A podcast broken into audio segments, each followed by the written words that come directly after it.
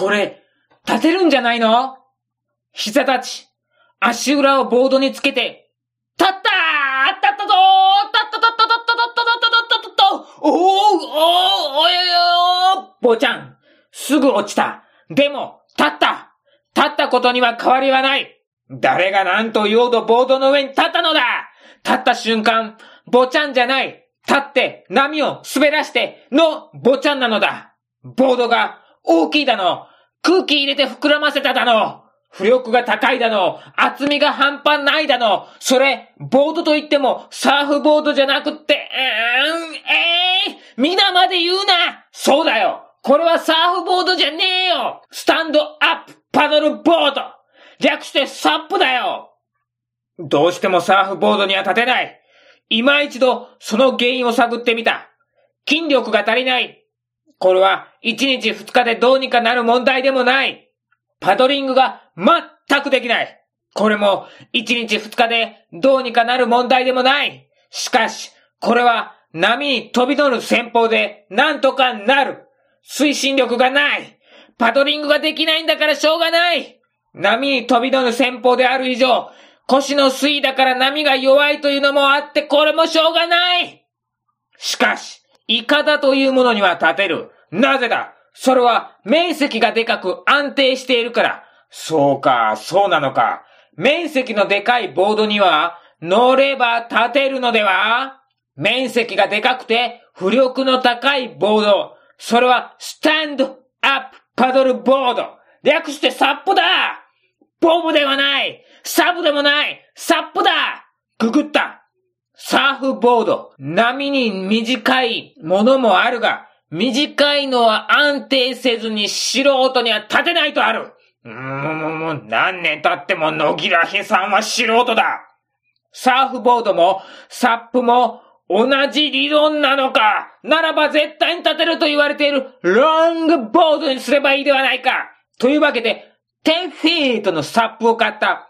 インシュレーションタイプといって、自転車の空気を入れるような感じで膨らませているのだ。まあ、15分もあれば、膨らむな。持っていった。膨らませた。ででででででで、でかい。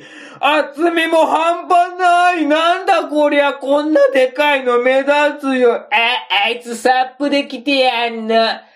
邪魔だよ、邪魔。海に浮かべた。立ってみた。お安定しない。涙ボードが、バチャン落ちた。こんなはずでは。まあ待て、持ちつけ持ちつけ。浮力が高いということは、推進力もつきやすいのでは本当にそうなのかよくわからんが、コナミに飛び乗ってみよう。ツインビーではない。グラデュースだいや、いや、それも違う。コナミが来た。飛びの、飛びの、飛びの、の、の、の、の、の、の、の、乗れんボードの幅がありすぎて真ん中に乗れん橋に乗るのがやっとだ橋では安定せずひっくり返って落ちてしまう。落ちたら最悪だ何せ幅70センチ、長さ3メートル。厚さ15センチメートルの塊である。それが横に向こうものならば波の勢いでひっくり返ったり、どっか飛んでいったり、もちろん DC コードで繋がってはいるが、でかい分持っていかれようは半端ないので、足がいっぱいで、ポチポチポチ、勝手に行くんじゃない、ポチポチ気を取り直そうではないか。最初から乗ってりゃいいんだ。よし。腹ばいになったぞ。波が来たぞ。ちょっとだけ波に乗ったぞ勢いは全然ないぞでも大丈夫だまずは膝立ち、そして立つた、た、た、た、た、た、た、たったぼちゃん。ぐらぐら揺れて落ちてしまった。海水浴で見かけるゴムボートの上に立てないのと同じ原理だ。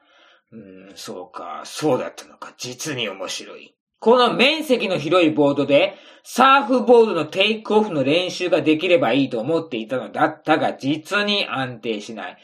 超グラグラ。それでいてでかすぎて方向転換とかまともにできないので最初からフィンがある方を沖に向けて持っていかなければならない。波の煽りを受けてボードが横に向いてしまえば元に戻すのが大変だ。重くて大きいのである。振り回すのが大変なのだ。そう簡単にまっすぐにはならない。おかしい。こんなはずじゃなかったんだけどな。おかしいな。でもまあ、膝立ちは余裕でできるし、タッチよりかは安定している。膝立ちで波乗りを楽しんだ。まあ、これはこれで楽しめたな。うん、まあな。膝立ちでもかなりのバランス感覚を要求されるが、スーッと波を滑る感覚を味わえた。ああ、波乗りってこういうことか。うん。まあ気持ちいいよな。うん。しかし、立たなければ意味がない。さっプのプはパドリングのプである。え、どこにプが使われてる？パじゃねえのか。まあいい、パドルを手にした。ボートでいうところのオールだ。まずはなんとか立ってパドルで漕いで、え、と思ったが波に煽られた一定の方向を向いてくれない。パドリングどころではない。ダメだ。結局波が邪魔だな。波がなければパドリングできて推進力が生まれて立てるようになるわけだ。つまりこれは湖か波のない海用だと結論が出たところで本物のサッパーがやってきた。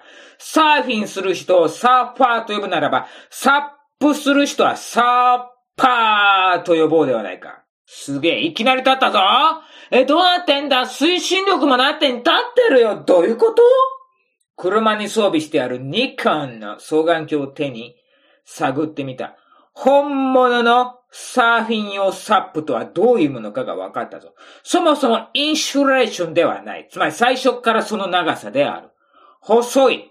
先が尖っている。つまり推進力が得られる構造になっている。そして薄い。サーフィンのように波待ちをしていたから、足を広げてまたげるぐらいの幅しかないはずだ。野木らしさんのサップはとてもまたげない。足開脚できるんだよ。広がらないけどな。幅は最大でも50センチぐらいかな。推進力が得られる構造であるにもかかわらず波乗りしていない状態で立っている。どういうこと？相当の浮力と安定性があると見える。ググってみた。